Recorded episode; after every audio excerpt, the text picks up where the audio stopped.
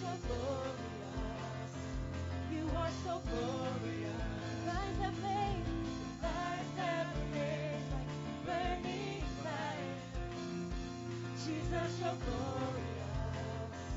You are so glorious. Sing that again. Your face, face shall shine. Come on, welcome to Metro Praise. We're singing a song about the Lord. Say, you are so glorious. You are so glorious. Come on, put your hands together and say, with eyes. With eyes that blaze like burning fire.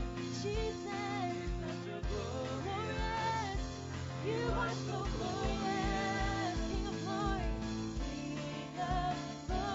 Have your glory. King of glory. Have your glory. King of glory. Put your hands together with us this morning. Come on. We're going to sing this song to you, Lord. Sing again. Your voice. Your voice like rushing water sounds. Jesus, you're powerful. Jesus, you're powerful. You are so powerful. Within your hands. Within your hands. You hold the stars. Say, Jesus. Jesus, you're powerful. You're powerful. You are so powerful.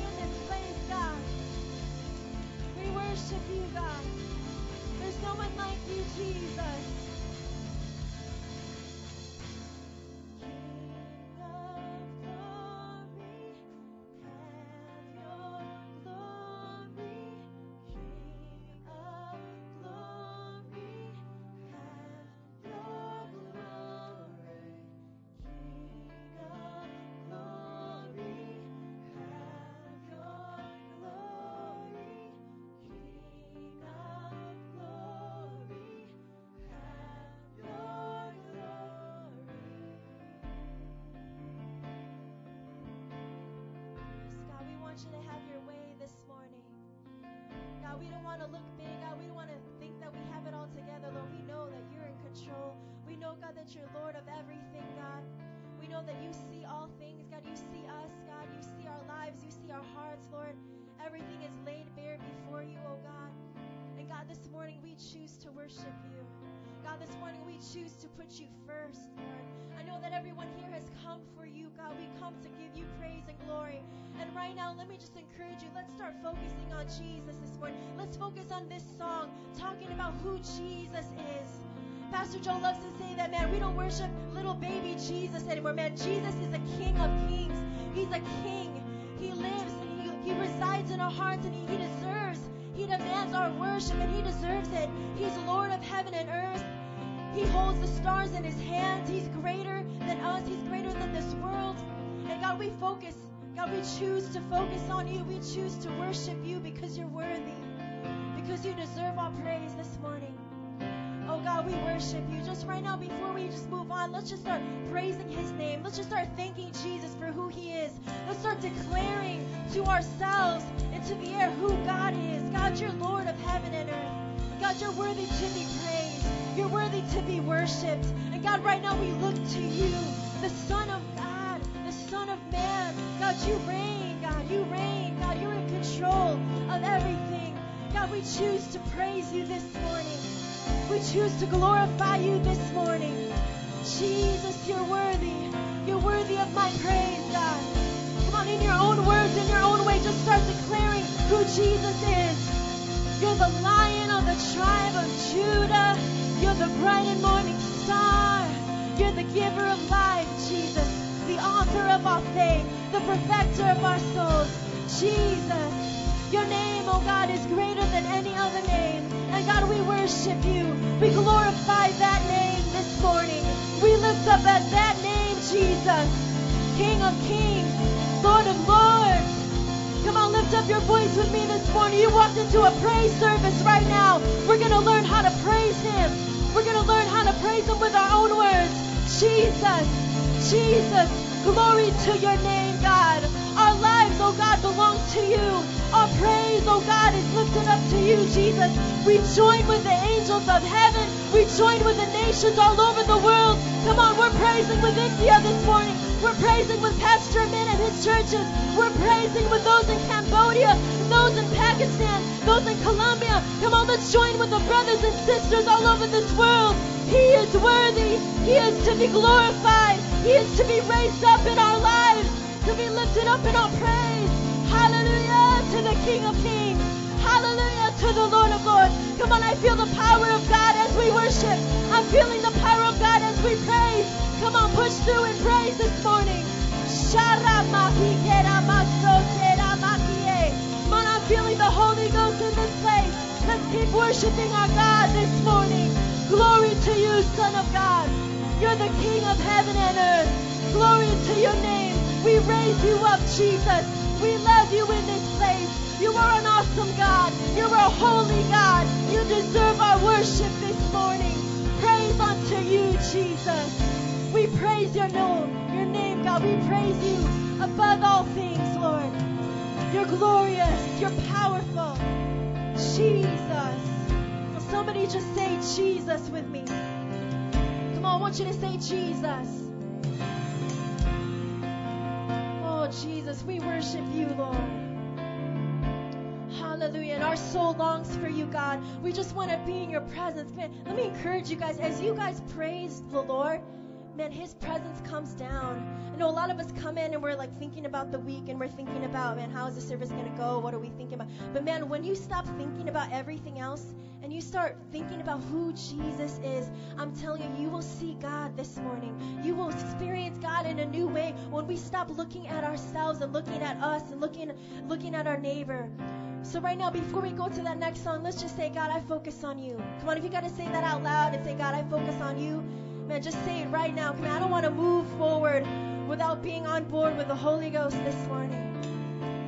Come on, God has something in store for us, man, and we got to be ready for it. We got to expect it. Come on, so just say that in your heart. Say it out loud. Say, God, I focus on you. I'm not focusing on anyone, anything else. Jesus, I want to see you. I want to see you, Lord. God, we long for you, God. We want you, Lord.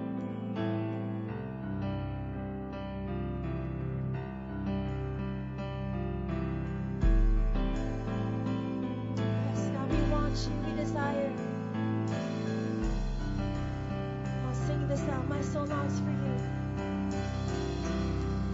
My soul longs for you. My soul longs for you. Nothing else will do. Nothing else will do. My soul longs. My soul longs for you. My soul longs for you. Nothing else will do. Come on, sing that again. My soul longs for you. Tell it to him. My soul. My soul longs for you. My soul longs for you. Nothing else will do. Tell him tonight. My soul longs for you. My soul longs for you. My soul longs for you. Nothing else will do. Well, see, I believe. And I believe you will come like the rain.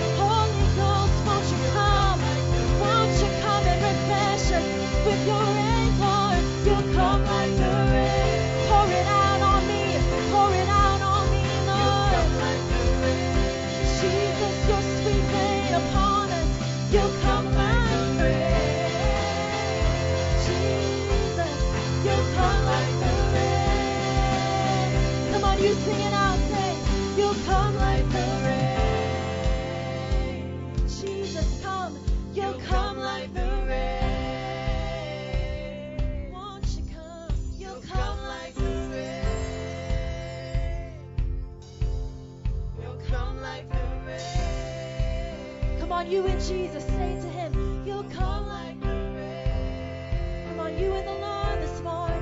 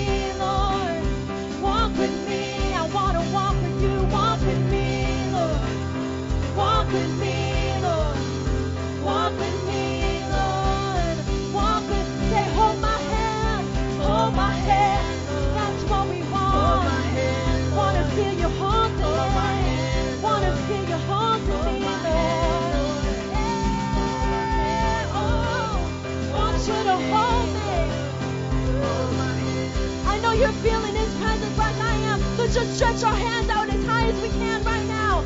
Come on, let's enjoy the presence of God. He's walking with you.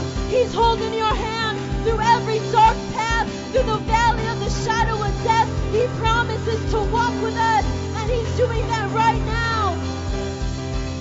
Come on, stretch out to Him and say, God, I feel you, and I want to feel you more in the name of Jesus. A security in your hand, God.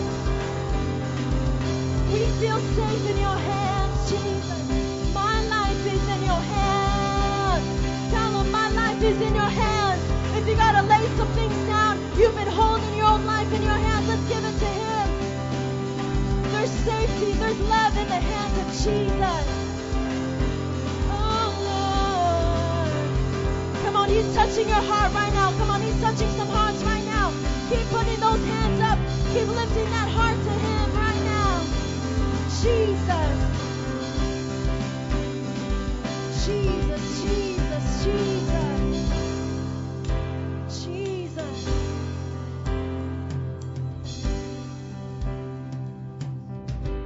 Don't have to be alone, 'cause you're holding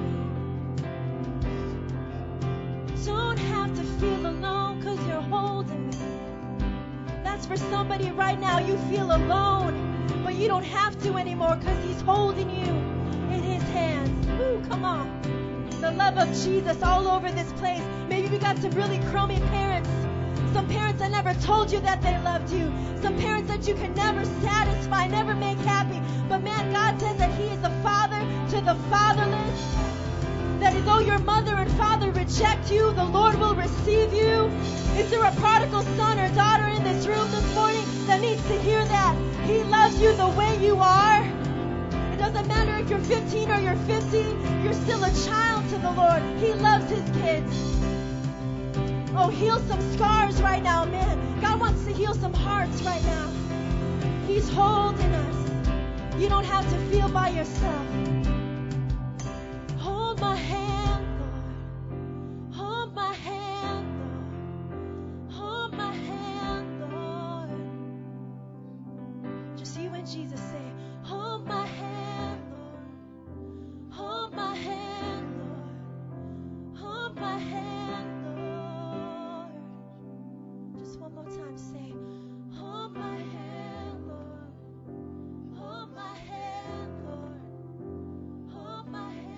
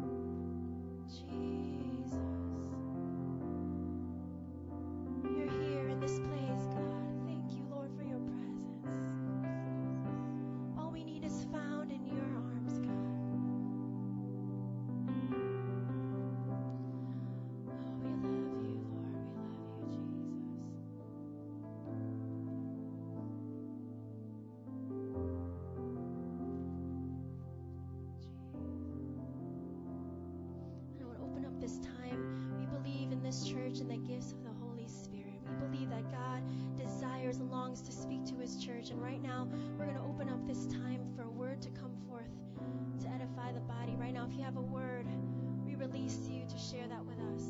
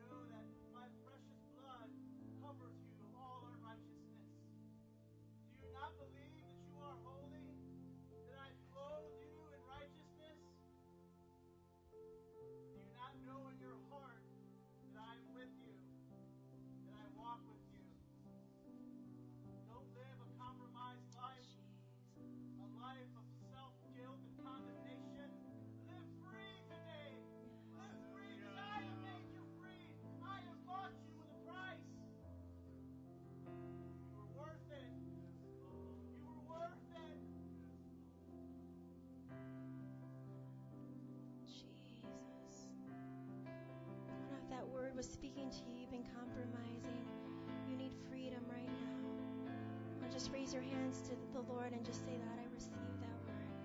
I want to live free. I don't want to live in bondage. I don't want to live like you haven't forgiven me, God. Lord, we want to live for you, Jesus.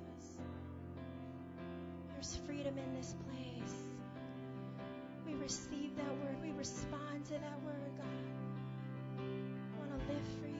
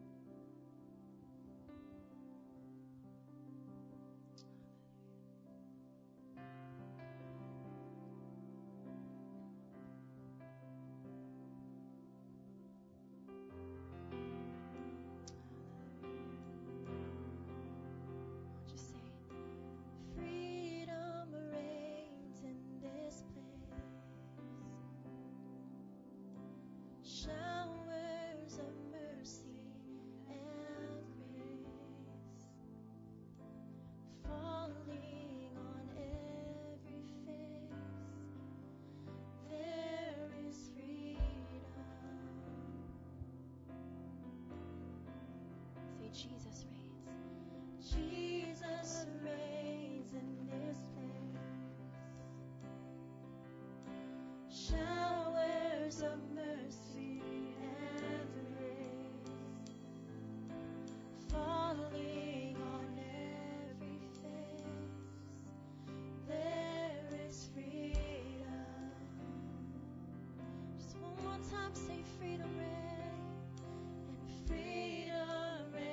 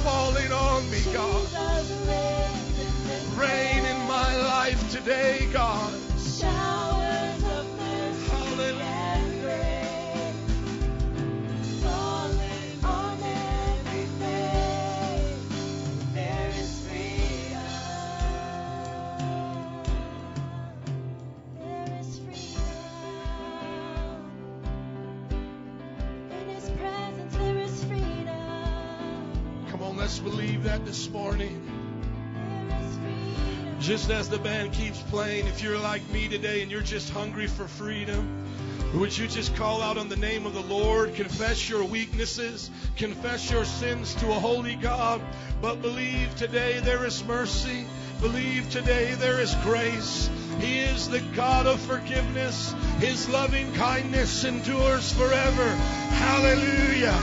Come on, let's just confess to the Lord and receive freedom. Rivers of mercy, rivers of grace. God, come, Lord. Forgive, transform, God. Go down to the deepest parts of our soul, God. Wash us clean, Lord, and we'll be clean. See if there is any wicked way in us. Lead us, God, in the way of everlasting life. For my heart is utterly wicked, O God. No one knows it but you, God. Would you go deep on the inside and set me free, Lord? So set me free, God. Set me free. Freedom reigns. Oh, freedom reigns. Yes, it does. Showers of mercy and grace falling on every day. There is freedom.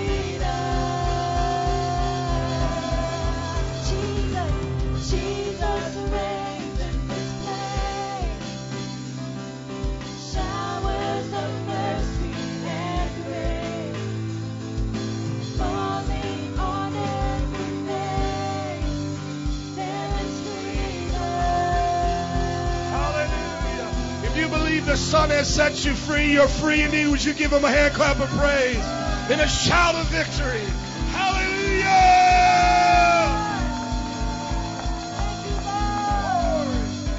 Worship Jesus. Lord, we thank you today that there's freedom in your name. I thank you, God, that 16 years ago you redeemed me, God, saved me, changed me, rearranged me, flipped me right side up. And God, you're still moving in my life. You're not done with me yet, God. You still have plans for me that no eye has seen nor ear has heard. And God, I know you're moving in my brothers and sisters today. God, you are walking with us. Continue to walk with us. Hold our hand, oh God, through this troubled land. As we walk, God, through the shadow lands, God, hold us by your hand, God. With you, God, we can face the most impossible situations, Lord. With you, God, we can face, God, our fears and our failures. We can face the persecution of this world as long as you're with us.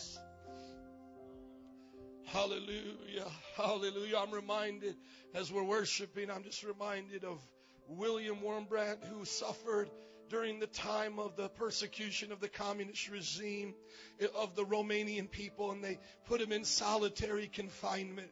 And yet there in solitary confinement for over 3 years in Siberia, he said, the love of God has warmed my heart so much with this fire that it will melt the ice of Siberia. And I don't know what situation you're facing today, but God's love is so strong. It can melt them like wax in the presence of the Lord. You are in his presence right now. And I'm just going to give you just a few more moments before we move on to another part of this service, just to make sure you've confessed it all to God. Because I know so often as a pastor, we hold on to these things. And even in services, we just hold on. I just bid you today to lay it down at Jesus' feet. And just know that you know you're saved, sanctified, set on fire by God. So, Lord, one last time, God, we say, search our hearts. We confess to you anything that would get in the way of serving you. Lord, we know that you're not going to lower the standard. But, God, grace says the standard's been fulfilled in Christ. And so today, fulfill that standard in our lives. Make us holy, for you are holy. We fear you, oh God. Today's message is the second coming of your Son, Jesus. Oh God, we fear his coming for those that don't know him, God, and we want everyone to know him, God, that there would be no unrighteousness, no blemish, oh God, on that day, Lord, because it will all be revealed. We bow our knees now. We repent now before it's too late. We love you now, God, because it's our honor and privilege to serve you. in this place. Would you hold somebody's hand now, just as a family across the aisles, and let us just pray that God will continue to bless this service.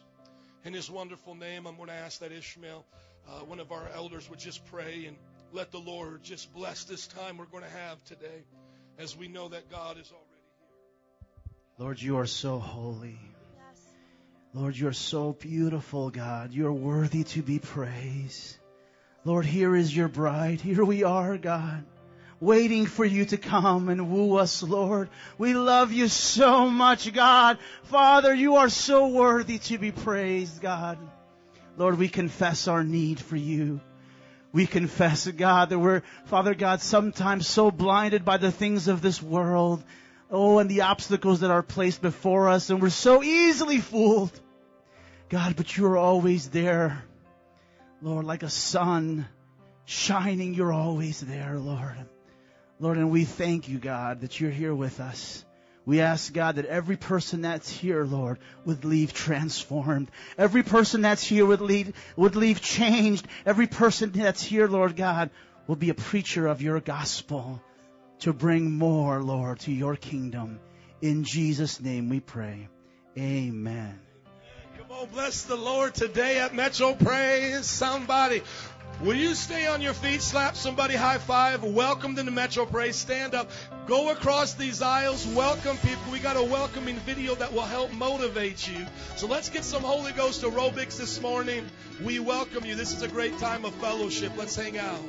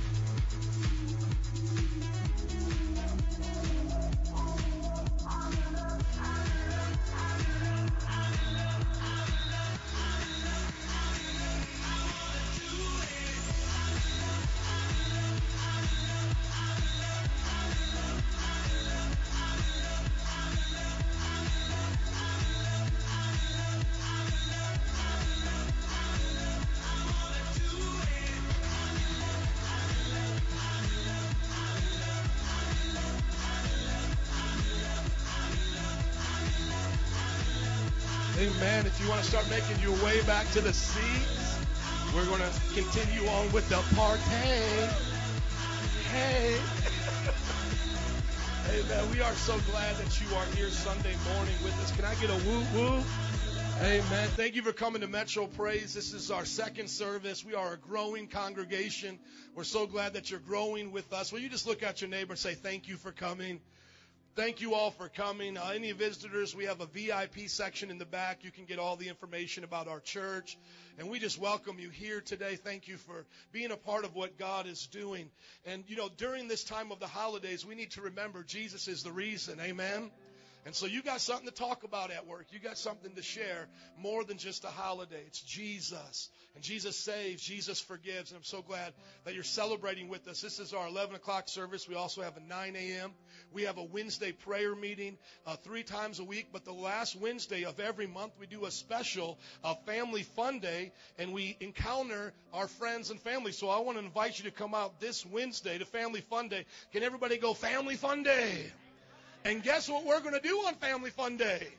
We're going to have fun with who? Family. Come on. Everybody go family. Amen. And we're your family too, okay? So just, hang out with us until your family comes. If they do come, bring them all. Just kidnap them. Do whatever you got to do. Tie them up and just bring them because it's going to be awesome, okay? And I'll deny that I ever told you that if you get caught, okay? Fireproof is going to be the movie. Big screen up in here. It's going to be fun. Video games, Wii in the back, board games. It's just a great time. My kids always come. It's just such an awesome time for you to come with your family and to be a part of what God is doing. So that's this Wednesday. And you can always just remember the last Wednesday of every month is always going to be Family Fun Day and something exciting. And then Elevate. Come on, the Elevate Youth Group meeting every Friday at 7:30 p.m. Come on, drop it like it's hot. Give me that bass. Elevate. Elevate. Okay, come on, make some noise for Elevator. Woo. Amen. So Elevate into his house. They had a lock-in Friday, so they did a good thing, man. They hung out. Did y'all get any sleep Friday? You broke night? Come on. Yeah, you guys crazy. It's so awesome to have a youth pastor and a youth team that really loves our teenagers, so they had a great time. And every Friday is going to be good, and they're going to be doing some exciting things, so make sure you keep bringing out your kids and teenagers. Come and check us out. So Wednesday of this week and last Wednesday every month, Family Fun Day, come this Wednesday. And then as you're getting announcements, I want to share with you a lot of good things. Somebody say, a lot. A lot, okay? So I'm accenting the word a lot. A lot of good things happening in the winter. So look at the announcements, pull out your calendar, and please consider joining us for these various events that we have planned. For December 17th, that's a Saturday at 5 p.m., we're going to go Christmas caroling, okay? We're going to show up at strangers' doors and sing songs about Jesus. And we'll only get kicked out of about half of them, but the rest of them, they'll love it, okay? And so if you're saying, I can't sing, can you at least smile? Can everybody smile? Okay, there you go. Just come, smile, just lip sync. We'll have the words there for you because I don't know if you've memorized Silent Night, but, we'll have the words and it will be fun. And we break up into groups and we just have a good time. And I want you to come out. We'll have hot chocolate. We have candy for the kids. We knock on the doors. It's been like our 5th year doing it.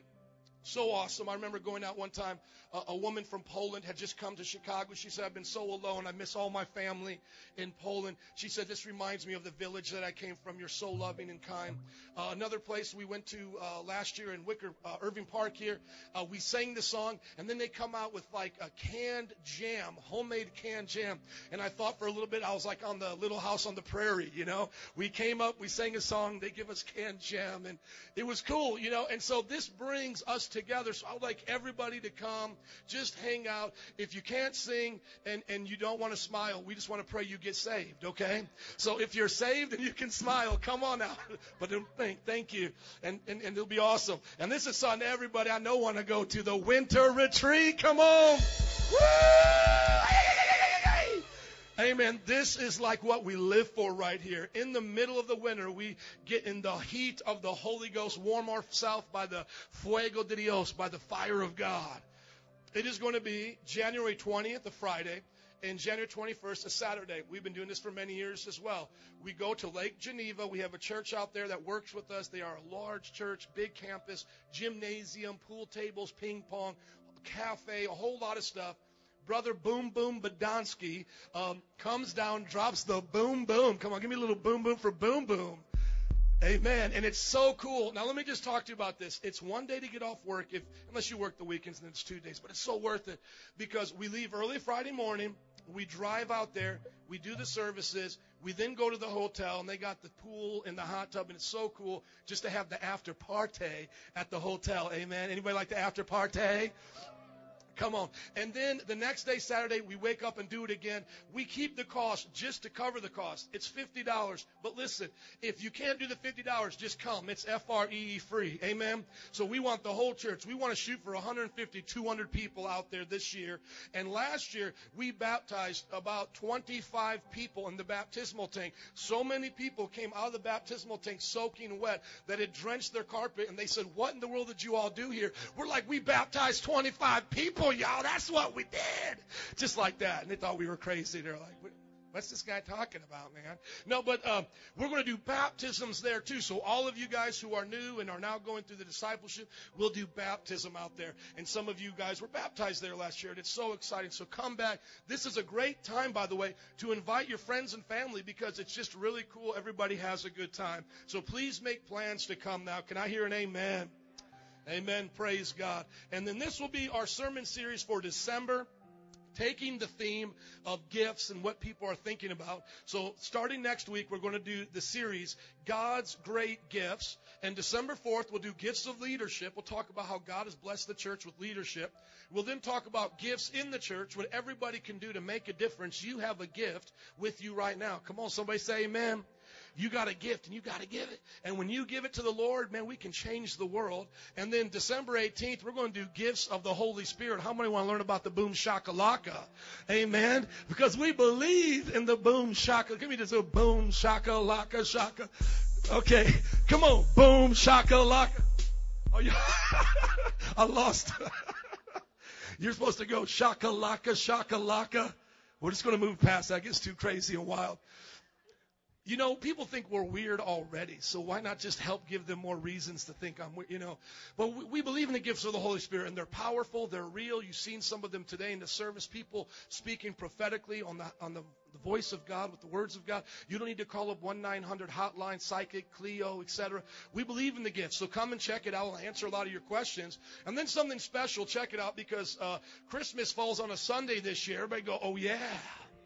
Now, if you're disappointed, there's a problem, okay? Because whose birthday is it? And if you're like, I'm going to celebrate Jesus' birthday at my house all by myself, okay, there's a problem.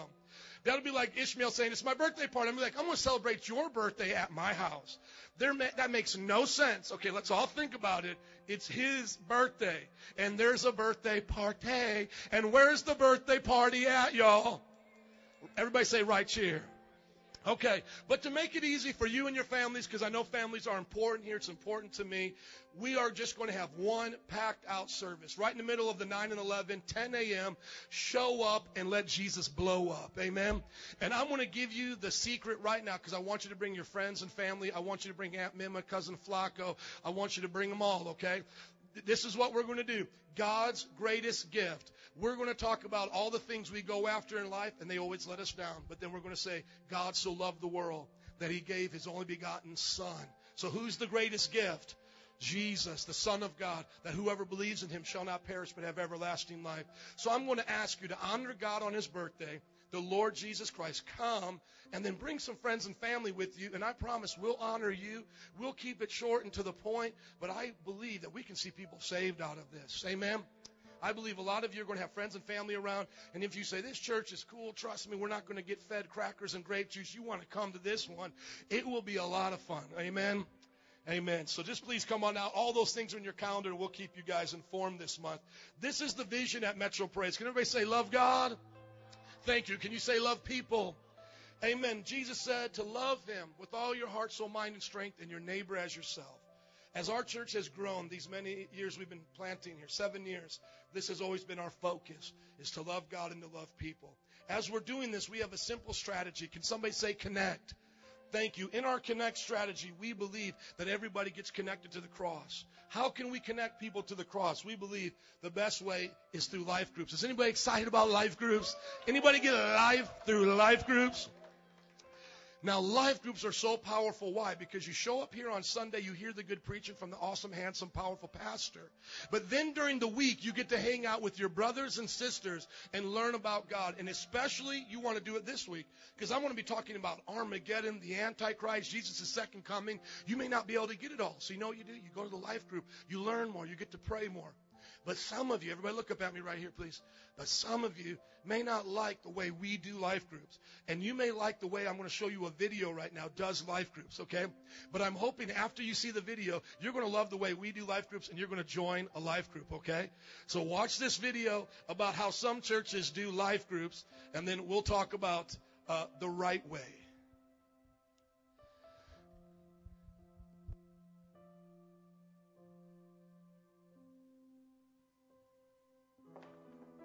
Are you tired of small groups always getting into your business, trying to get you to share your feelings, discuss your past, confess your sins?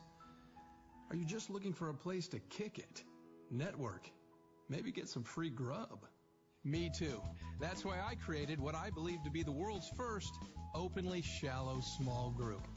We're not here to deal with messy stuff like feelings and emotions. You got problems?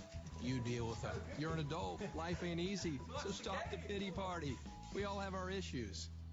We don't really want to do life together. Frankly, at Shallow Small Group, we try not to do much of anything at all. You'll never hear us use the term, unpack that thought.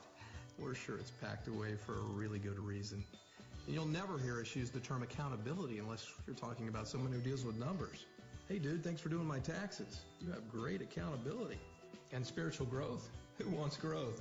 I had a growth removed last week. It wasn't pleasant. There's no pressure here to remember each other's name. What's going on, buddy? Oh, hey, man. How's it going? It's going good. Hey, Chief. Oh, dude. Captain, what's going on? We know you have a name, and that's the important thing. Group discussion? You got tickets to the big game? Sweet. Let's spend some time on that. Oh, you and your wife are struggling financially? There's tension in the relationship? That's not really the vibe we're going for. We avoid conflict like the plague. Who wants cake? Come on again! And there will never, ever be an awkward silence. That's our guarantee to you. We hate bad theology as much as the next guy, and we know the surest way to prevent bad theology is to avoid theology altogether. And outreach? This is the only outreach you'll ever have to do. Some people say we're superficial, but hey, the word supers and superficial. I mean, who doesn't want to be super? Shallow small group, because when things get too deep, people drown. Won't you join us? Come on, let's give it up for Shallow Small Group. Amen. Now, that's not what we're going to do. Now, some of you think about life groups that way. You think it's so hard to open up and share. But you know what? When you come to life group, there's no pressure. But we are asking to share life with you. We want to grow with you together. And I love how he said, you know, I don't want growth. I just got one moved last week, you know. And it was painful. And sometimes we think about growing that way. And we think of accountability like a bad thing. But when Jesus came to this world, he came to make disciples. He knew if he was going to transform a world, he had to transform individuals first. And so we want to encourage you, open up your life. Maybe you'll take baby steps, that's fine. But come out, find one of our 7 adult life groups or 3 youth groups that you can be a part of. And while you're there, the next step would say, you would say to one of your leaders, will you disciple me? Will you take me through this 7-step book? And that's what we call connect, going to a life group and then starting a relationship with one of our leaders. And as you begin to grow through this book, you can see that you're connecting to God. And after that, we have a class called Discipling that makes Disciples that Make Disciples. And the purpose of it is to raise you up to change the world. And one of the great things I just heard in our leadership meeting Saturday was David and Monica's life group. They are raised up through the church, started their own life group, and you know what? They had 7 visitors last week at their life group. Can we give the Lord a hand clap for that? Amen. 7 brand new visitors, and you know what they did? They live in the northeast side of Chicago, where a lot of the Muslim people, Indian, a lot of different religions in that part over there by that Devon area. They went out on the cold days before their life group and gave out free chili. 7 people came to that life group to learn to hear about Jesus. My friends, you can make a difference. It starts by you being a part of a life group, then you getting trained. And our goal is to send out trained workers into this world to win a world for Jesus with 100,000 disciples here, with 50 churches in this city and 500 around the world. If you believe we can do it, somebody say, let's do it. Come on, and I want you to hear this, and I want to give a big hand clap for this. Thanksgiving, you know what disciples did? We showed up at Ohio Park. There was over 100 volunteers. Do you know that 3/4 of those 100 volunteers were from Metro Praise? Can we give it up for Metro Praise showing up?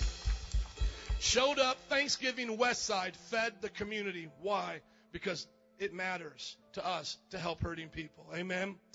Amen. Would you stand on your feet with me, please, as we prepare for tithes and offerings? We're going to give today our best to God because He gave His best to us. I wanted to give you the statistic because I talked about it last week.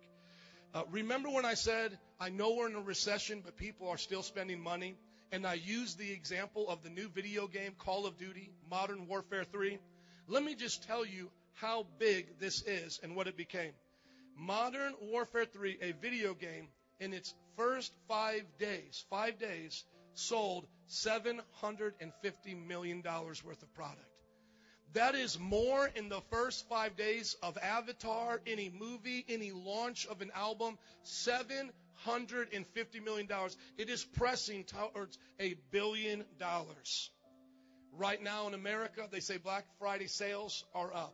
They say traveling is going to go up. Some are even predicting that this could be the bump start to the economy. But I want to just talk to you from my heart as you're standing with me. Before all of this happened, people remember our services. Late 1990s, early 2000. I was here as a pastor. And you know what I was saying? We need to watch our heart for greed. Greed is captivating our hearts. And I warned the people that greed will take more than you think it will. And I remember watching this recession come, and one of my close friends had went so far extending on his credit with a normal job, had bought extra on top of his house and cars, a $100,000 mobile home and a $70,000 boat. And I had to watch him lose these things as he was losing his occupation. My friends, if this is that bump start that people are talking about, or if at the very least we're going out spending this much money at this holiday season, can we as a church remember to put God first? My friends, the curse of God comes upon the greedy. Read Malachi chapter 3. When we hoard it, when we take it all for ourselves, God said a curse comes on us. And if you look at some of the most wealthy people in life, you'll see the curse is upon their life, whether it's of their family, whether it's of their mental life. They suffer with depression, drug addiction. But the Bible says those who have little but have God have more than the rich in all their wealth, because God is more than enough. But I would like to have both if I had a choice, amen? Instead of just being poor with Jesus or being blessed with Jesus. How many want to be blessed with Jesus, amen? So I just want to encourage you as I was sharing that. If this kickstarts something and we get out of this, and now this is a thing of the past that we tell our children, can we do it by supporting missionaries, building churches like they did in the 1950s? See, in the 1950s, when we came out of that World War II, the great boom and that great income that came in. Do you know that we built more churches in America, supported more missionaries, and brought the gospel more places than we ever have? Let us do it now. Amen.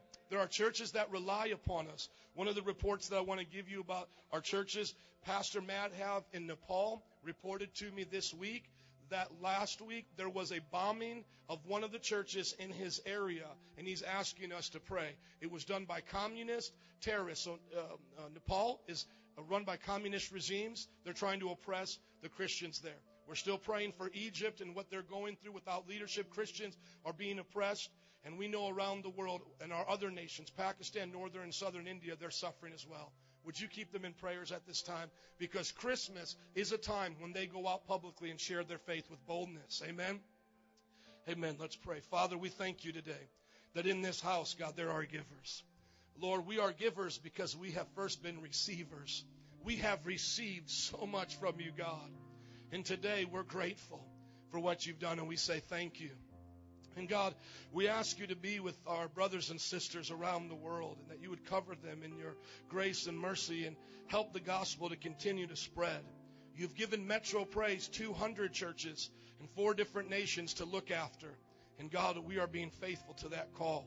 We will continue to do so, Lord, and we ask for mission giving to come so we can disperse it to them, whether it's our literature, the pastor's motorcycle, or the things that they use with food and outreach, that we'll support them. Lord, we also lift up to you our government right now dealing with $1.2 trillion they need to cut back on, missing their deadline. God, we say enough is enough. Will you spare this nation from economic hardships so that we can bless you and be prosperous in this land again? If not, just for your churches and your people here, God. And Lord, now lastly, we pray for ourselves. Would you bless us on the job? Give us increase, promotion, ingenuity, God, inventive ideas, God. Bless our businesses and the companies we work for. Help us, God, to be the best at it, Lord, that you will prosper us here in this land, and not only for our children, but our children's children. In Jesus' name, can everybody say amen? Amen. Will you say this with me on the count of three as a confession of faith? 1, 2, 3. And my God will meet all your needs according to the riches of his glory in Christ Jesus. Will you come forward as you give today? Thank you so very much. God bless you.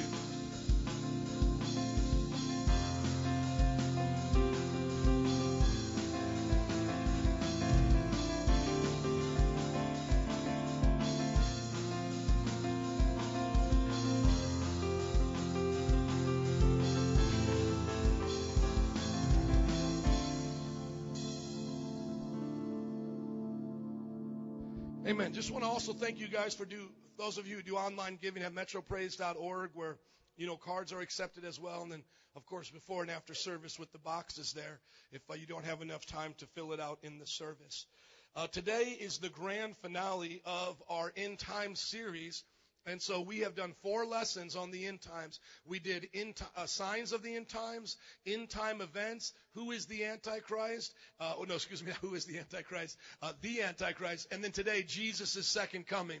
But here's the cool thing. If you have a lot of questions left over, like who are the 4 horsemen of the apocalypse? Or what's going to happen with the 144,000? I want to recommend this book to you right here. Are We Living in the End Times? By Tim LaHaye and Jerry Jenkins. We don't sell it here. I got it on my iPad just for under $10. Great book. It's from the people who also did the fictional series, Left Behind. So if this has kind of whet your appetite and you want more information, if I couldn't cover it in the series, then please get this book and check it out. But let me just share with you today my excitement about this message. Today's message to me is the most passionate message of this series that I've had the opportunity to study for. It is so exciting to learn about Jesus' second coming. And let me just say this at the beginning. When we're talking about Jesus, sometimes people think this is a book of mythology and that Jesus is not going to come back. I want you to think about Jesus' first coming in the flesh. Your calendar is separated by the day he was born. Jesus is the most popular name in all the world. His Bible is the most read book. He has influenced more cultures, more leaders, and more countries than any leader before. And today, his message grows 8 times faster than the rate of birth. Listen to me, somebody. As surely as he came the first time, he's coming back the second time. Your calendar marks the date of his birth. Trust me, my friends, this is not a myth. He came. He lived, born of a virgin, lived a sinless life, was crucified under Pontius Pilate, rose again on the 3rd day, ascended to heaven, and told his disciples, I'll be back. Are you all ready for this sermon today? Can you say I'm ready? Amen. So I wanted to encourage you with that. I wish I had more time to talk about the legitimacy of the Bible. But I know most of you believe it. Those who don't will give you other lessons to look at in another time. Today, we are going to talk about the second coming of Jesus, and by doing so, we're going to give you a chart that I spent some time making so as to help you see where everything fits together. Number 1, we see the death, burial, resurrection, and ascension of Jesus around 33 A.D. Number 2, we see Pentecost, the beginning of the last days at that same time. Pente meaning 50, 50 days after Passover comes Pentecost. My friends, when Peter stood up on the day of Pentecost, found in your Bible, Acts chapter 2, he quoted an Old Testament prophet by the name of Joel, and he said, Joel's words are now being fulfilled. The last days have come upon us. Everybody say the last days. Thank you. So the last day started on the day of Pentecost. Number 3, the destruction of the Jewish temple, 70 AD. Number 4 is put here because what happened was the rise of the Roman Catholic Church. And if it wasn't for a protesting against the Roman Catholic Church, taking the Bible off the lectern in Latin and translating into the language of the people with William Tyndale, John Huss, and the other reformers, we never would have had the opportunity for the growth of the Christian church we're seeing here. So number 4 is the beginning of the Reformation in 1517 with Martin Luther nailing 95 theses to the doors of Wittenberg. Number 5, we see gaining of Israel and Jerusalem now begins to mark the last generation. Everybody say last days, and now say last generation. Thank you. The Bible talks about last days. A day is like 1,000 years to the Lord. 1,000 years is like a day. So Jesus has been gone for 2,000 years. How many days are in a weekend? 2 days, right? Jesus just said, hey, guys, it's Friday. I'll be back on Monday. I'm going to see my Father for the weekend. Okay? In heaven's mentality, 1,000 years is like a day. He's only been gone for the weekend. We're all like freaking out. Where's Jesus, man? Jesus is just at his Father's house for the weekend. He's coming back. Look at your neighbor and say, he's coming back. Thank you. And how do we know? Because he said, when you see Israel as the fig tree blossom, Matthew 24, you know that this last generation has come upon you, or these signs will begin to come, and the last generation will see all of these things. And in 1948, Israel became a nation. They had not had their own occupancy of their country for over 1,800 years. So this was the miracle of that time and is now starting the last generation. 1967, they got the occupancy of Jerusalem. There were 2 different battles they had to fight. Now, during this time, between 5 and 6, we see the signs and the events of the end times. Everybody go, ooh. See, that's what we're talking about. You're going to see all those being fulfilled in this generation. Now, what we're waiting for, question mark, don't know when it's going to happen. Number 6 is the rapture of the church. Now, this is something that we believe will happen before the tribulation, and I'll tell you why in just a little bit. But the rapture of the church means the church goes to meet Jesus in the air. Then number 7 and 8 will happen quickly. The rise of the Antichrist, number 7 and 8, the rebuilding of the Jewish temple. Now, during this time starts the 3.5 years of peace. The Christians are gone. The Antichrist has arisen. He makes one world government, one world religion, and he begins to bring peace in the Middle East, and they build their temple. Okay, but then during in number 8, they build their temple. But what happens is he defiles the temple, persecutes the Jews, and so now we get to number 9, the bowls of God's wrath. Everybody go, ooh. The bowls of God's wrath. That's some pretty serious stuff, and that becomes now the 3.5 years of tribulation. 42 months is 3.5 years. You see that recognized throughout Daniel and in Revelation. Then after the bowls of wrath, number 10, Jesus comes, battle of Armageddon. After this, some people think we go back to heaven and live forevermore in heaven.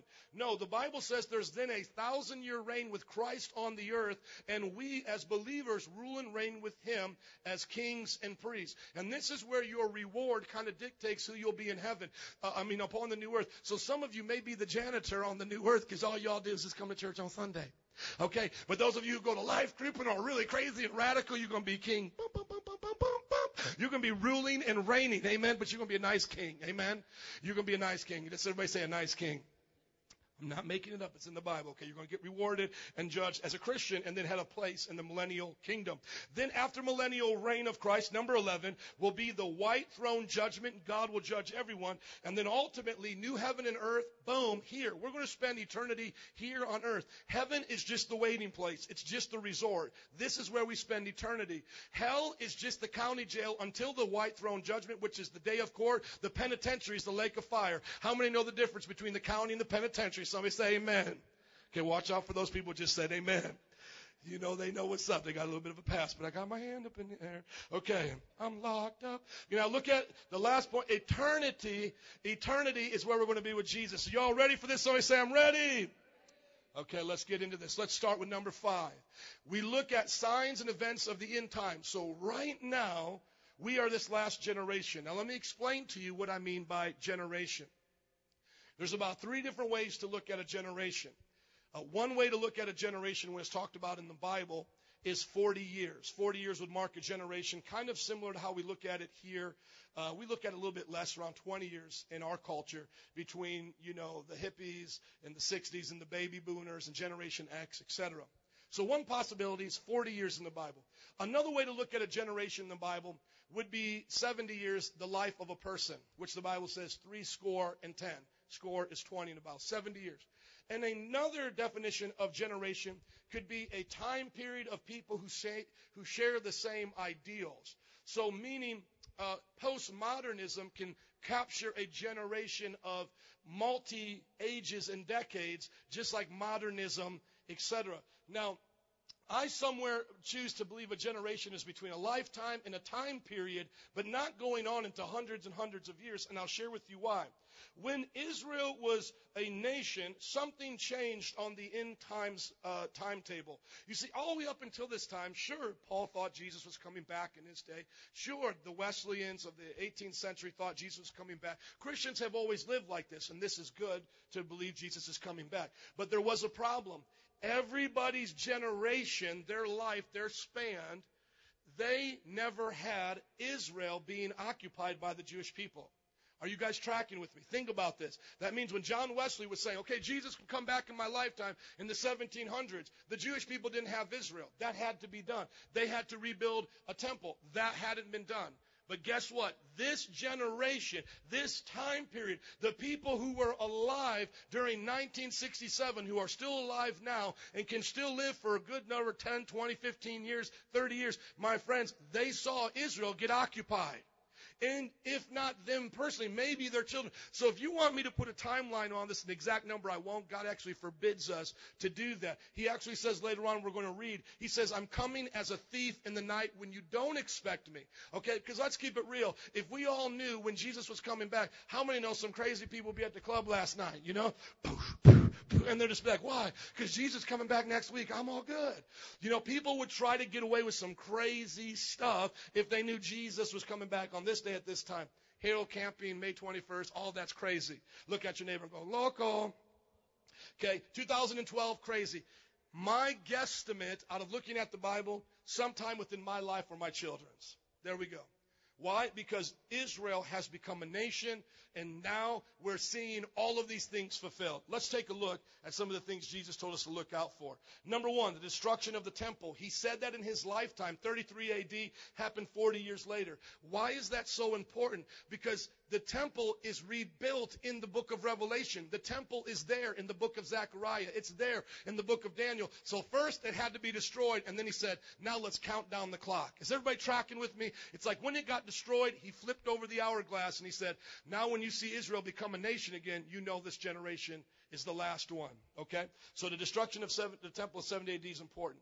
Now, from the point of this last generation, what they're going to see is false Christ. We now see over 1,000 in the last 50 years, more than ever before. What wars and revolutions, more than ever before, over 40 since 1940. Famines, over 1 billion people around the world starving. Earthquakes, increase in major earthquakes last 40 years, major earthquakes, quakes, diseases, 30 million. All of you guys saw the charts. I got them from the websites, from the agencies that track global health, global earthquakes, not even Christian sites. I showed them to you. Now watch. Some people may say, well, Jesus could have guessed this. You know, there's going to be bad times before I come. Like, okay, well, what's a bad time? Jesus gets very specific here. So let's look at this right now. Since 1948, specifically since 1967, this occupancy of Israel, have there been more earthquakes, the same amount of earthquakes, or less earthquakes? What did we see by those charts that I showed you from the website of the USA governmental website that tracks earthquakes? Is it going up, staying the same, or going down? It's going up. How about starvation? Since 1948, has global hunger been going down, staying the same, or has it been going up? The wars and rumors of wars. Has the world leveled out, gotten more peaceful since 1948? Is it staying the same, or is it getting more adversity, more wars? How about disease? Since 1948, have we been curing more diseases? Have we been holding back epidemics? Has it been staying the same, or has it been getting worse? It's been getting worse. So what do we see? The signs, the events of the end times are happening. Can you say amen? How about this? Persecution of Christians right now. Over 100,000 Christians die each year. More Christians die now than in any time on the planet right now. 100 just in Egypt a few months ago. You can ask our Egyptian brother. God is showing us by these signs. It's not staying the same since 1948, and it's not going down. It's doing exactly what it said would happen. When you see the olive tree Israel bud, when you see them get their land again, all of these things will start to happen and start to increase as birth pains until he comes. Then sin will abound. Violence, homosexuality, and abortion alone can show us the increase. Think about how many people have been killed in America's abortion clinics, 40 million, almost double that in China's abortion clinics and infanticide. We have made all the other nations' infanticide of the Babylonians and the Romans look like Sunday school workers compared to what has happened since 1948 in this generation. Are you all tracking with me? Then the Bible says the gospel will be preached. This is the last thing before the rapture, the gospel being preached. God said all will hear. There will be no excuse. Everybody around the world will hear. Has Christianity stayed the same, plateaued since 1948, gone down, or is it going up?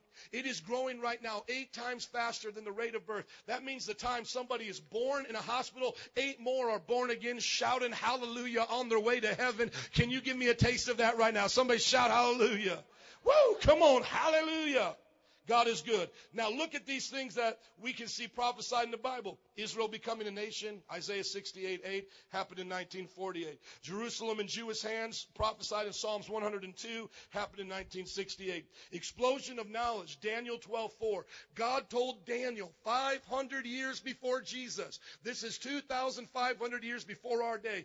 God told Daniel things. He said, these things are not for you. These are for the last days. You'll know they're the last days when knowledge explodes.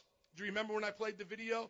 What does it mean by a secular futurist group that is telling us that we are now doubling our capacity of knowledge 2 times every year? People starting college in a first-year study, by the time they graduate a technical degree with a 4-year degree, the things they've already learned in the first and second year are now outdated. Do you remember that? Not even a Christian website. They say by the year 2012, 14, somewhere in the next 5 to 10 years, they're going to be able to make a computer that can outcompute the human brain. This is all among us right now, more than any other generation before. Nuclear warfare. Zechariah 14:12 says, in the last times that people's flesh, their eye sockets, their tongue will dissolve while their body is still standing when God sends his plague. We talked about nuclear warfare in the blast radius that can come with the great gust of wind and 10 feet. Your body and your organs can rot inside the body while the bones are still standing.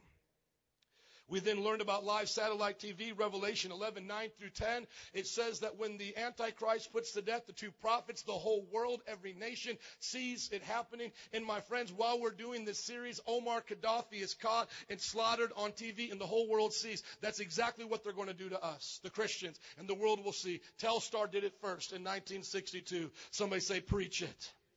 Amen. So that's number 5, going now to the rapture. Let's go to 1 Thessalonians. Chapter 4, verse 17. And now let's look at the rapture. The next thing that we are waiting for as the gospel is being preached is a catching away of the church. And I'll share with you what that means. 1 Thessalonians chapter 4, 17.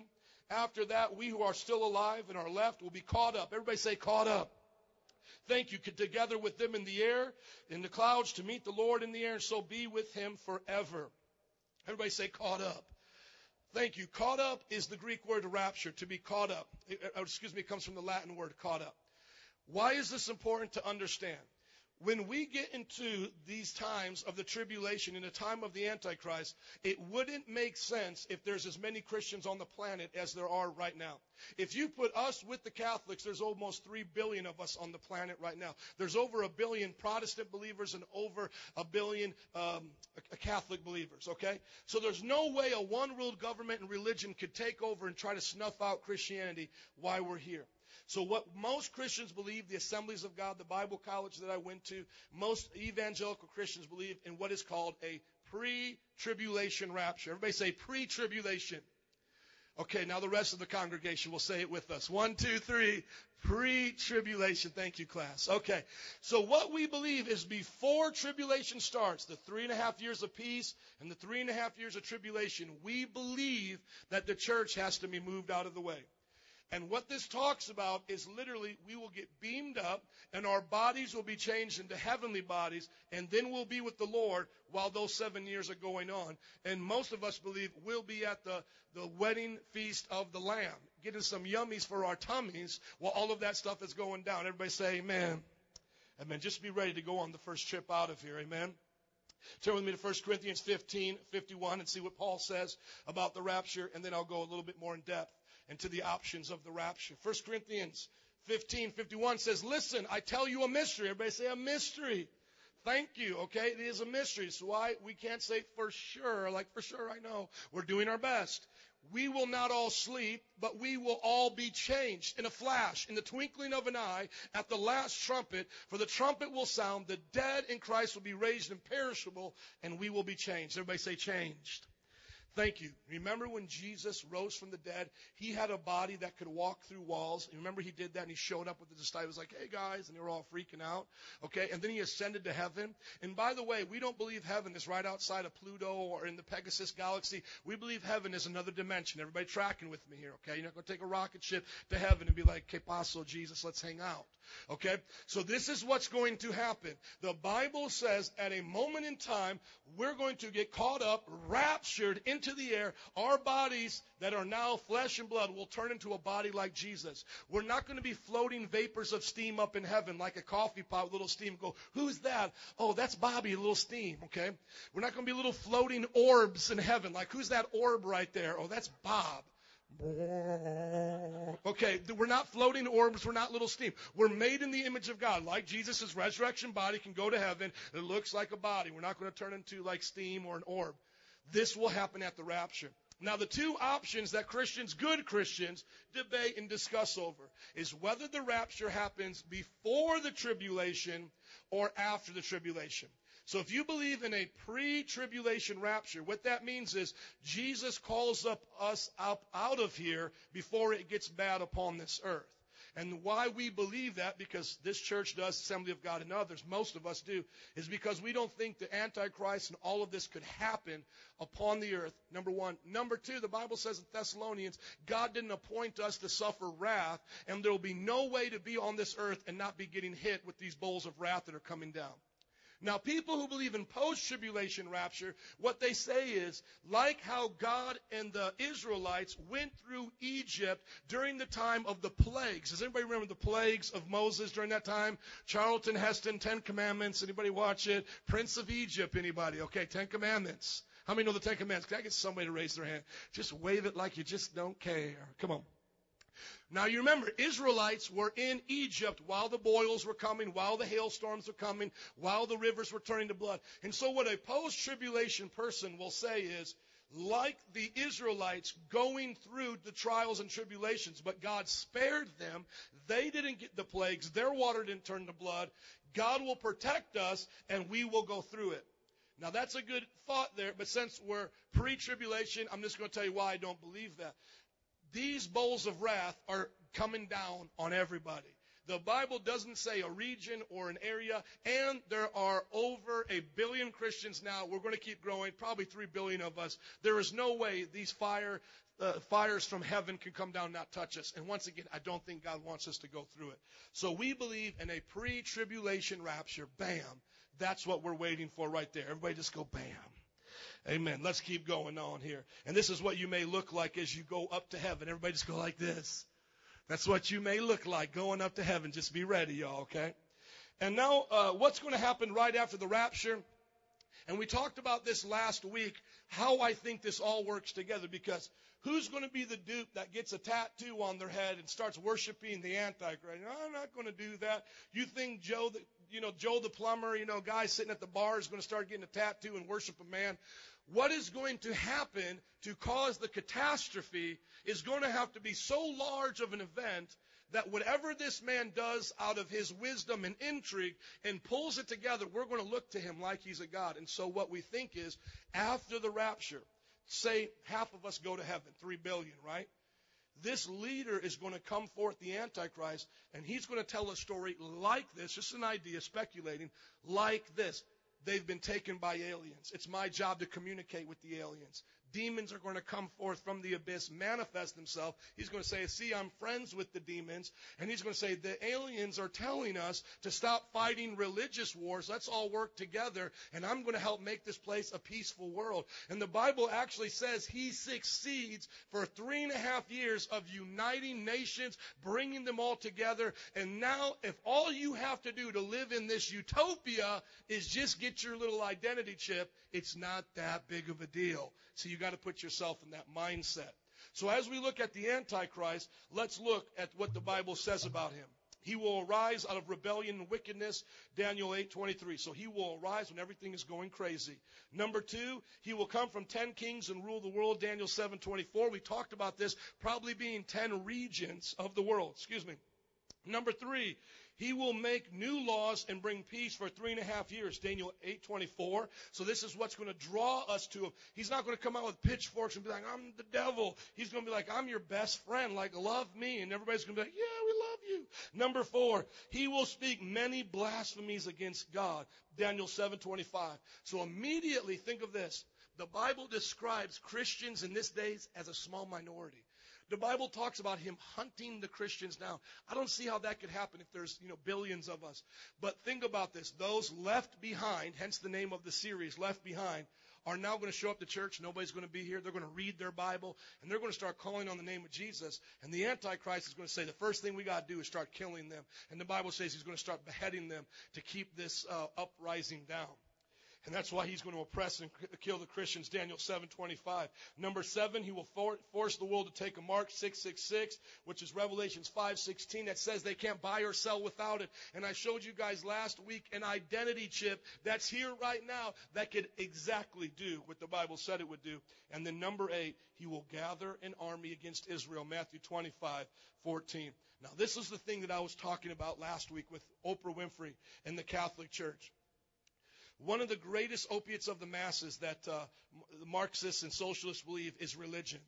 And so to get people off the main subject of what's going on with the Antichrist, he's going to have to give them a bobo, something to scratch their religious itch with to make them feel good about all the decisions they're doing.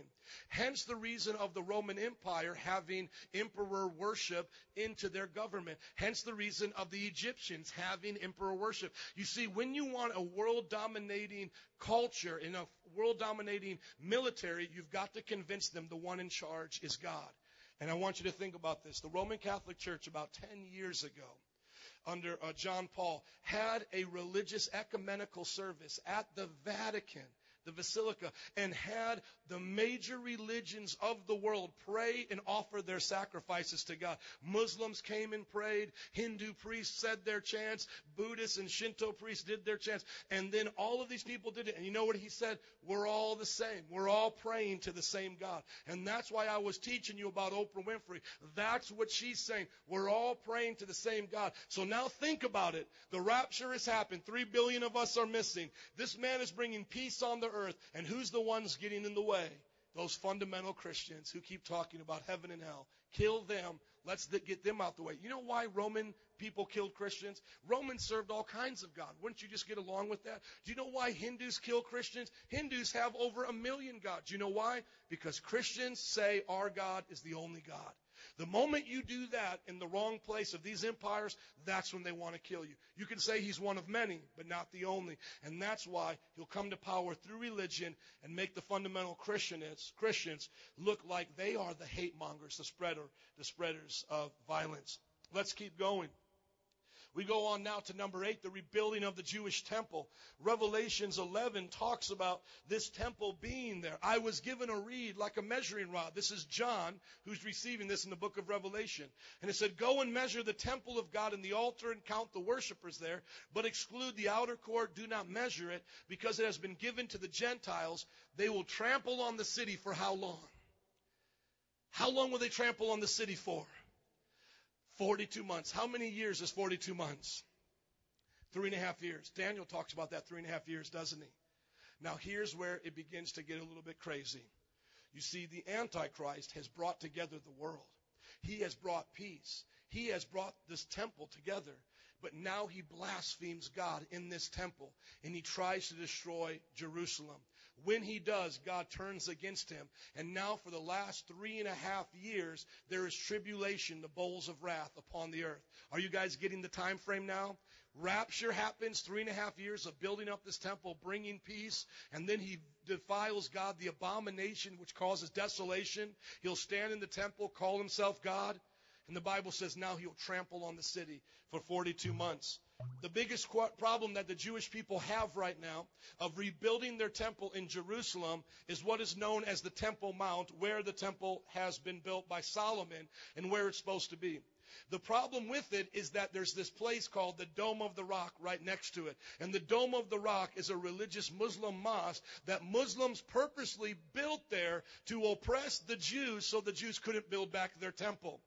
But here is just an artist's rendering. I know it's a little pixelated, but here's an artist's rendering of how it could still be built with the Dome of the Rock. The reason is the Temple Mount is a big Temple Mount.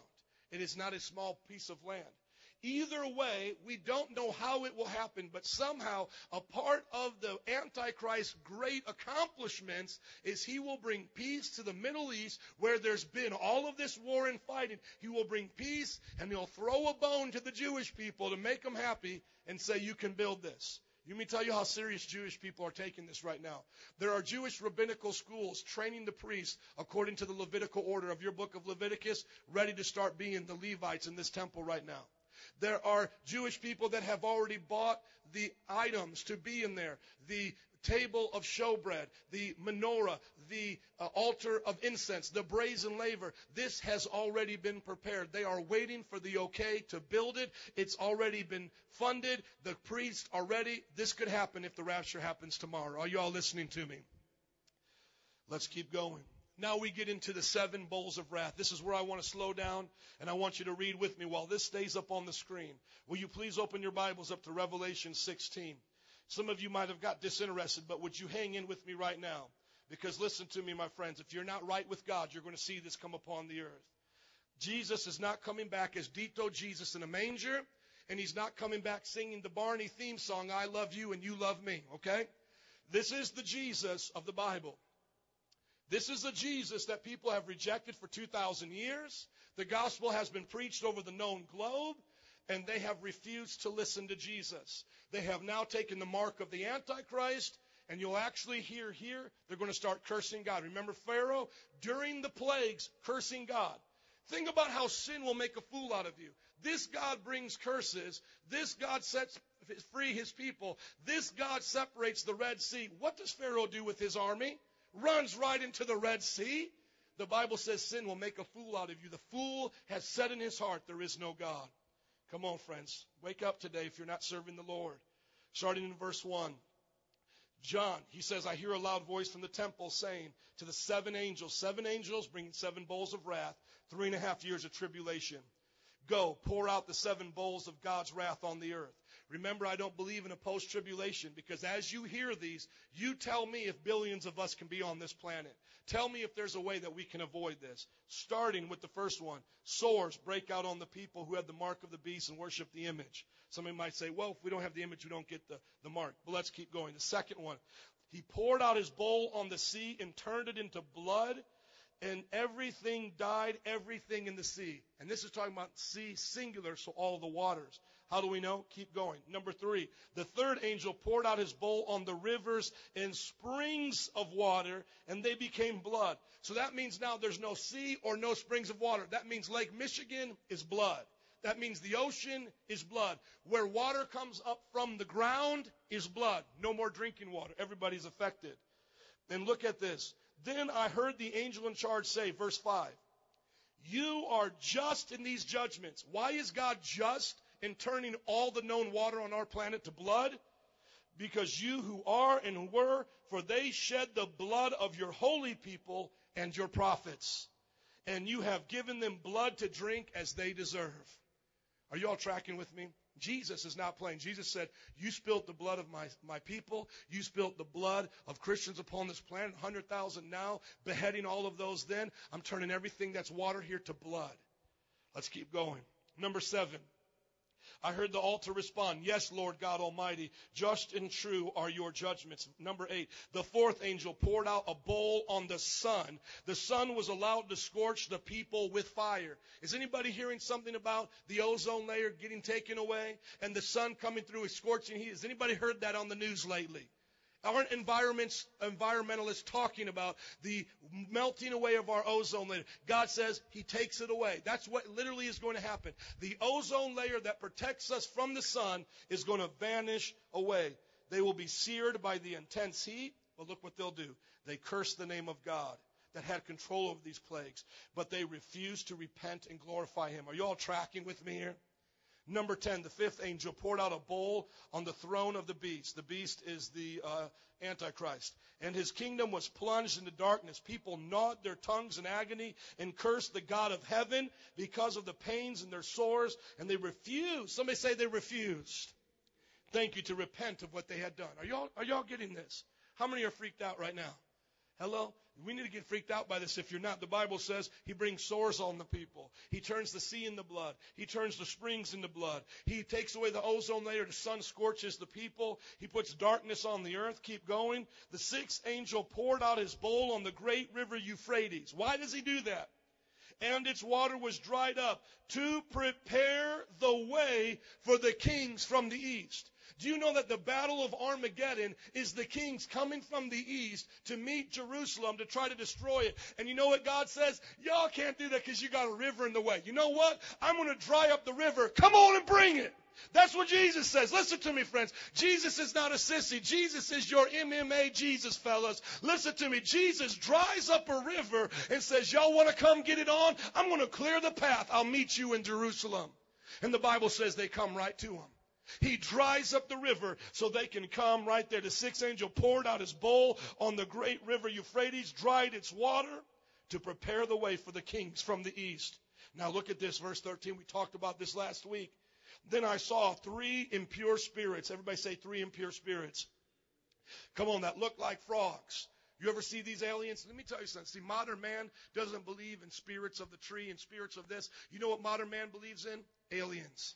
But they are the same type of spirit. It's a demonic spirit. You listen to people that have had alien abductions sound just like demon possessions. A lot of people who have had alien encounters speak the name of Jesus, they go. Now, a lot of you think that your relatives are showing up as Aunt Mima and Cousin Bobby. Let me tell you about them relatives showing up. Those are demons looking like your friends and family, okay?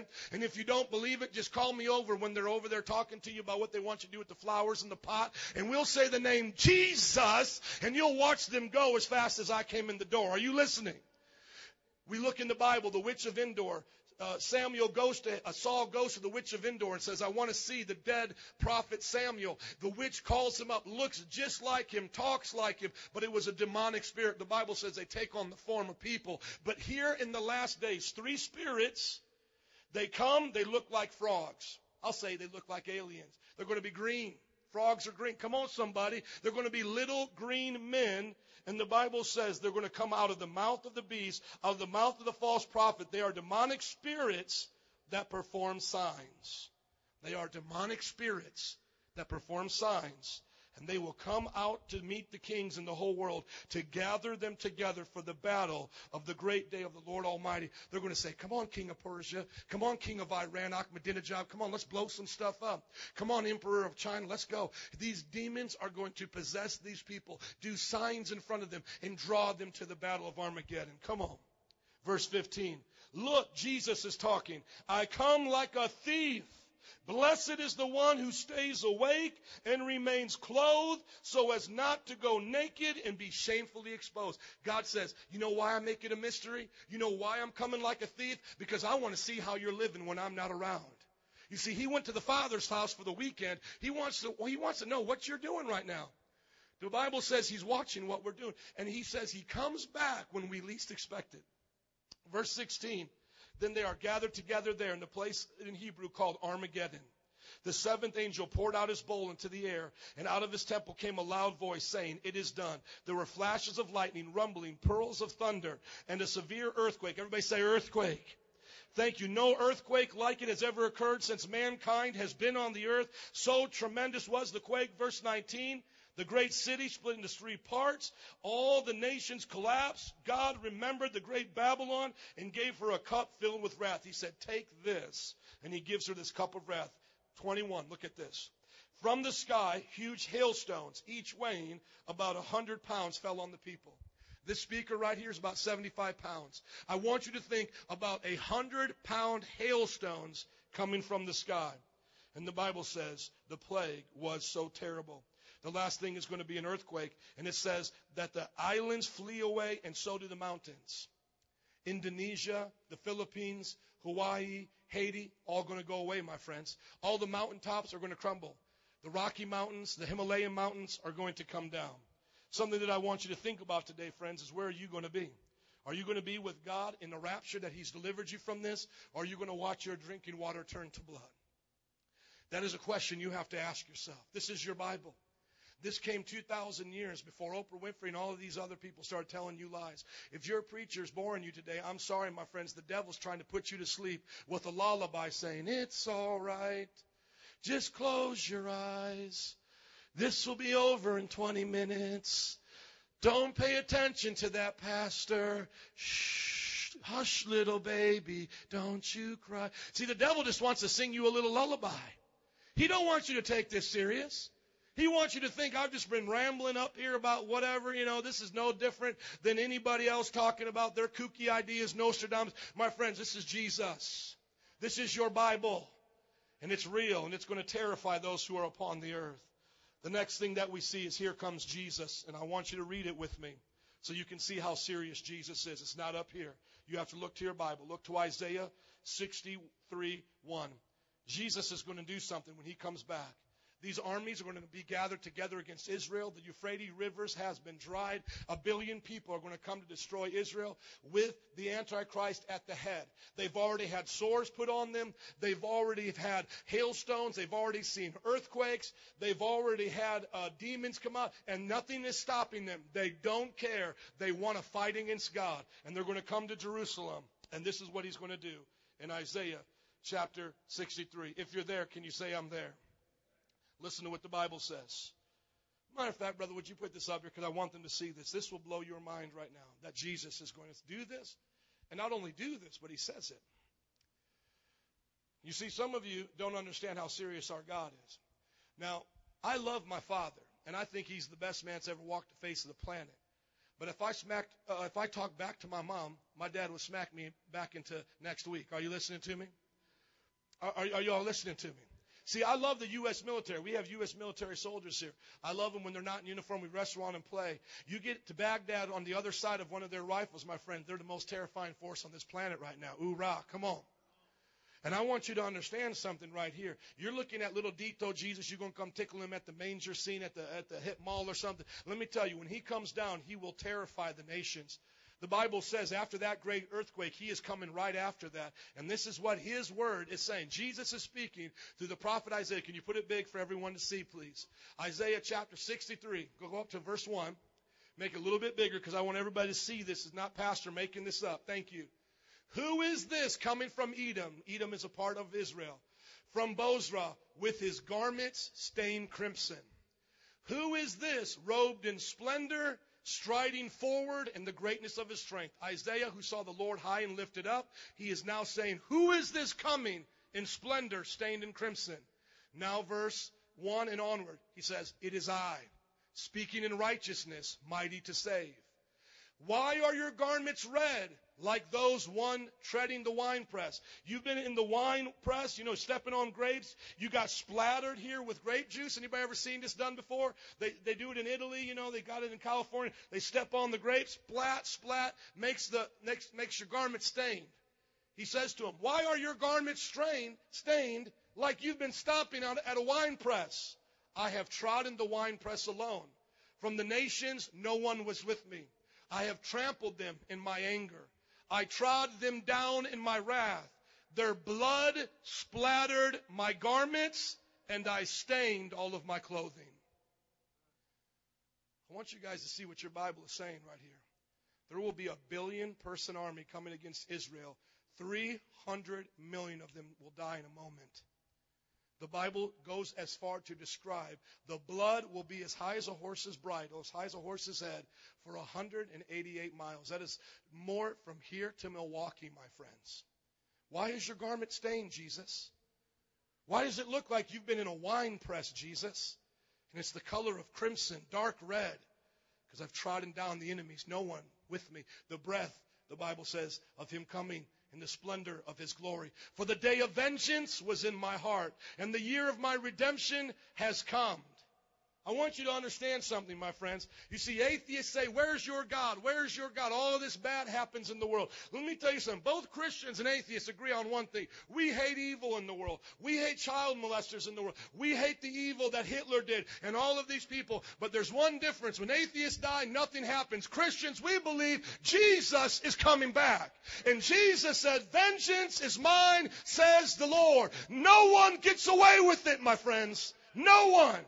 Even when Hitler took his own life, he stood before God's judgment and will be punished for eternity. All of these nations against God, over a billion of them, none of them get away with it, friends. God says, I take vengeance. That's why he said, turn the other cheek, because he said, vengeance is mine. He said, vengeance is mine. He said, I looked, but there was no one to help. I was appalled that no one gave support. So my own arm worked salvation for me, and my own wrath sustained me. His wrath will give him the energy to keep trotting down the enemies of God. That literally will be his motivation, will come from his wrath. I trampled the nations in my anger. Y'all aren't even ready for this. In my wrath, I made them drunk and poured their blood on the ground. You ever watch 300 where somebody gets sliced and blood gurgles up into their throat? You ever seen a movie where they show when a sword cuts a man by the throat and he gurgles on his own blood? The Bible says. Now, some of you might be turned off by this. Let me just help you understand the justice of this. You see, murder for us to do this is wickedness and evil because we didn't create this world. Some people say, I don't like the rules of this universe. Well, okay, then create your own and make your own rules. We already got a creator of this universe. Amen? And this is what he said. He said, I'm in charge. And he said, confess with your mouth your sins, and you will be forgiven. He said, draw near to me, and I will draw near to you. He told us all of these messages. You know it. All the presidents of our nation know it. Most of the world is hearing it right now. Missionaries are spreading forth more like ever before. They're teaching the word of God. The gospel is growing, and people are hearing it. But those who reject it, the Bible says in Hebrews 10:26, it is a terrifying thing to fall into the hands of a living God. That is the God that we serve. The Bible talks about a day of judgment. But my friend, today there is the day of salvation. Before he comes down as a king, he is coming to meet you here as your Savior. So what is he going to do? He's going to rescue Israel, and then he's going to throw the Antichrist into the lake of fire. And I don't have time to get into all of these scriptures about the millennial reign, but what he will do is he will set up a kingdom on this earth. Not all of humans and mankind will have been destroyed in that last battle. There will be people left. Those of us who went in the rapture will come down to the earth with those who have been martyred, and we will rule with Christ 1,000 years. They who had came to life reigned with Christ 1,000 years. They were priests of God, of Christ, and will reign with him 1,000 years. We will be in this new kingdom. Why? Because the devil doesn't get the last laugh here. You see, if God destroys it and blows it all up, it's like, you know what? The devil ruined God's playground for mankind, so now he's got to do something else. No, God comes back and says, I won't make it just the way I wanted it. And so for 1,000 years, we live on the same earth. We live here in the same environment, but our God is with us. And the Bible says the lion will lay with the lamb. It will be the greatest time of peace. The Antichrist and all these others will be in hell. The devil, the dragon will be bound up for these 1,000 years. And people will live and die, and a baby will live, the Bible says, to 100 years. The youngest will live to 100. Some will even live the whole time. You go back into Bible days, they live 600, 700, 900 years. Matter of fact, when people study anthropology, how modern man ages, there's really no reason why we have to age, but there's something that continually brings our body to decline. So God will take out those genes that he had cursed us with at the time of Noah and only allowed us to live 70, 80 years, and he will allow mankind to live on. And then at the end of that 1,000-year reign, he will then bring up everybody from the dead, and he will then begin to judge us. The great white throne judgment will bring all of our lives into perspective. After that 1,000 years, those who have been in hell this whole time as the county jail will be brought forth. And the Bible talks about there being books.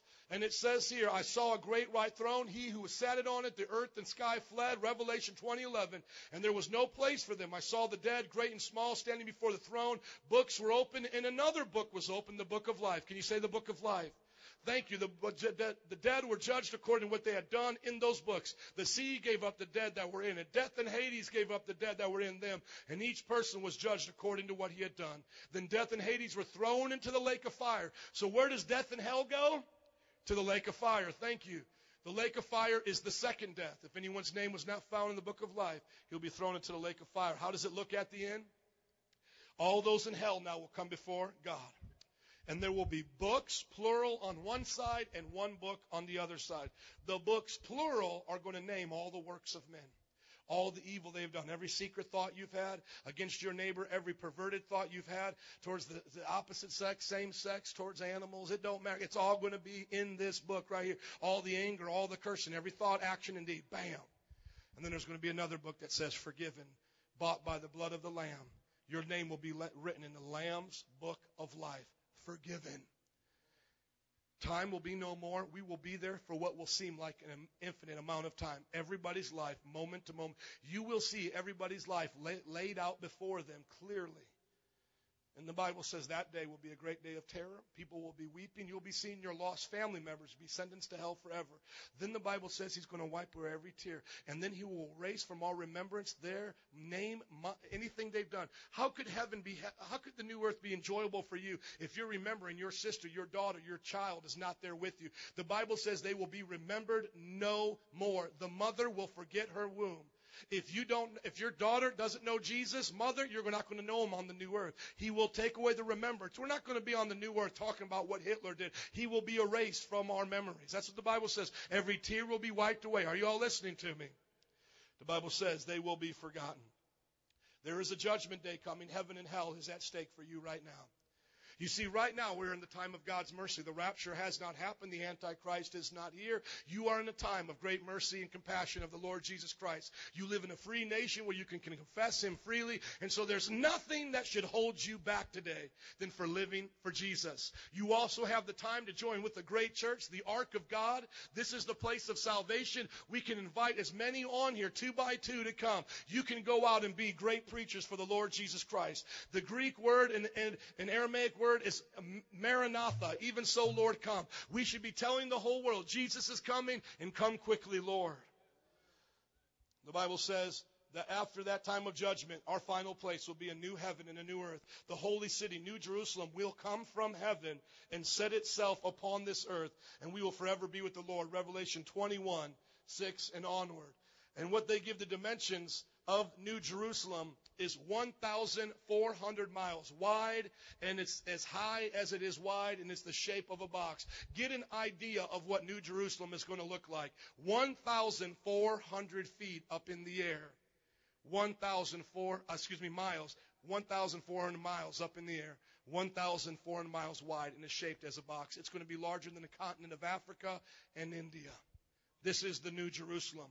The Bible says on this day that there will be no more darkness, so this isn't exactly a great picture, and there will be no more need of atmosphere. We're in spiritual bodies. So imagine coming to New Jerusalem. The Bible says out of New Jerusalem, the Son will sit upon his throne, and from his throne will flow the rivers of God, which is the Holy Spirit, crystal clear river. And on the side of this river will be trees bringing healing to the nations. And the Bible says he will be for the Father from his heavenly place. The Father will remain in unapproachable light, but we will see the Father through him, and we will forever be with the Lord. Can you stand up and give Jesus Christ a hand clap of praise?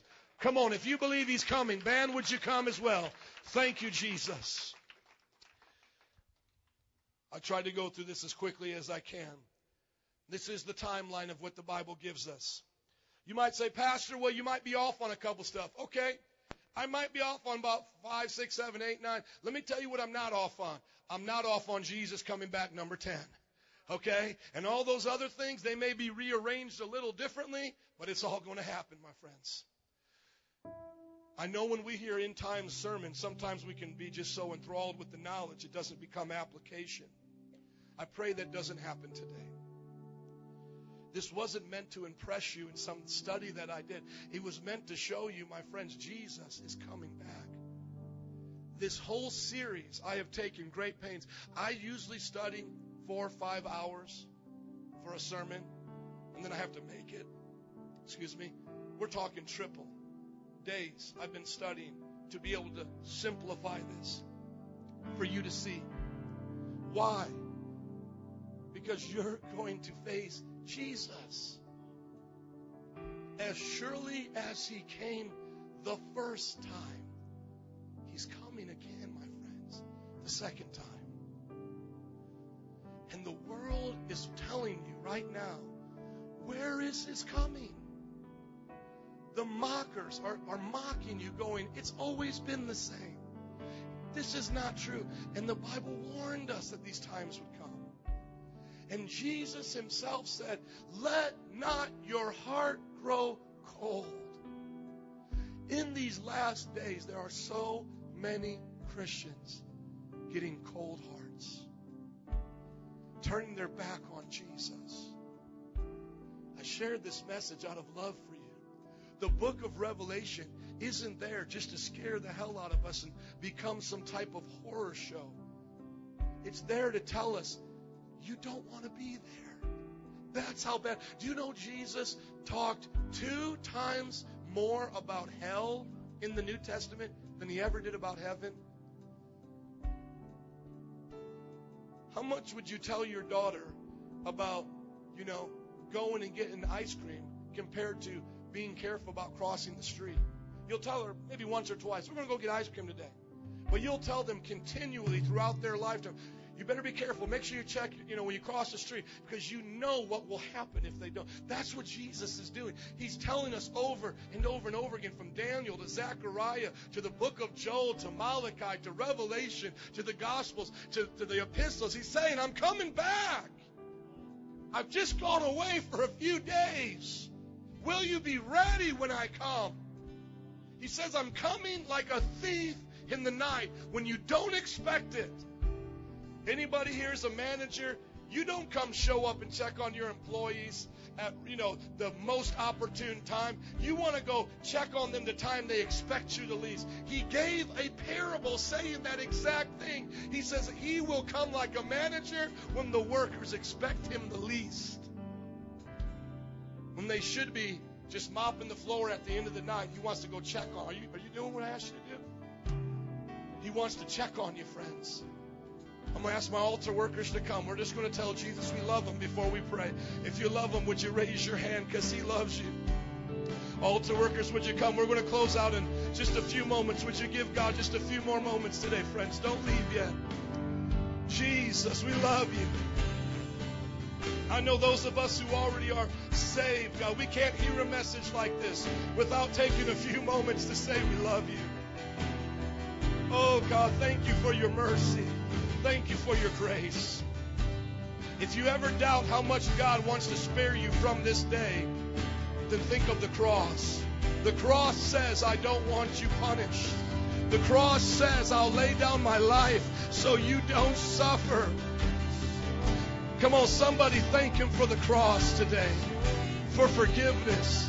None of us deserve the heaven and the new earth, but he gives it to us out of grace. The Bible says we all deserve his wrath. We've all sinned. We deserve punishment, but he's been kind to us. His loving kindness never ends for us. Oh, he forgives our sin and forgets our sin as far as the east is from the west. He says, whoever's in Christ Jesus is a new creation. Old has gone. All things become new. Jesus, thank you. Jesus. We're going to close out in prayer. When I pray, you will be dismissed, because I know I went long today, so after we pray, you will be dismissed. But I just ask you today to consider your eternal soul. Are you ready to meet the Lord? Whether it's his rapture or his great white throne judgment, are you ready to meet the Lord? The Bible also says in the book of Revelation, man, would you just kick it down just a little bit, please? With every head bowed and eyes closed, the Bible says Jesus stands at the door and knocks. Will you let him in today? The Bible says that think about this king who is stained in blood, like he's been trotting on a winepress. The Bible says in that same book, like a gentleman, he knocks at your door. And he says, will you let me in? He says, if you let me in, I will eat with you and you will eat with me. Representing being at his throne, in his kingdom. Psalms 23. He prepares a table before me in the presence of my enemies. Goodness and mercy follow me all the days of my life, and I shall dwell in the house of the Lord forever. He stands at the door and knocks. I'm going to ask you to search your heart. We're going to pray, and if you need Jesus, don't leave out of here without us praying with you to accept him, without us showing you how to receive forgiveness. And if some of you would say, Pastor, I do know him and I do love him, but I'm struggling in these areas. Listen, the Bible says, do not let your heart be deceived by the craftiness of sin. What you think of right now is not a big deal, can continue to grow as a weed and choke out what you already have. See, Judas had the heart of greed as a little weed, but over that time it grew and it grew and it choked out his love for God. Whether it's pornography, anger, greed, don't let it take you away. So whether or not you need to be saved or you need to get junk out of your life because you're saved, don't leave out of here without making sure you're ready for Jesus. I'm going to pray. The band will sing. And those who need to go, God bless you. But those who need to pray, please stay. Father, I thank you today. We went a little bit over, but it was worth it. We're talking about something so exciting. You're coming and changing the world and making it right again. Lord, I pray you will search our hearts. And those of us who need you more than anything, would you draw us to your side today? Would everybody say this prayer with me in closing? Jesus, come into my life. Forgive me of my sins. Be the Lord and Savior of all I do. May my life please you. Lord, I pray in these last days that you will use me to preach your word. In Jesus' name, if you love him, can you say amen? If you need prayer, would you come forward? God bless you. Those that have to go, God bless you. We'll see you at life groups. But come forward, those that need to pray.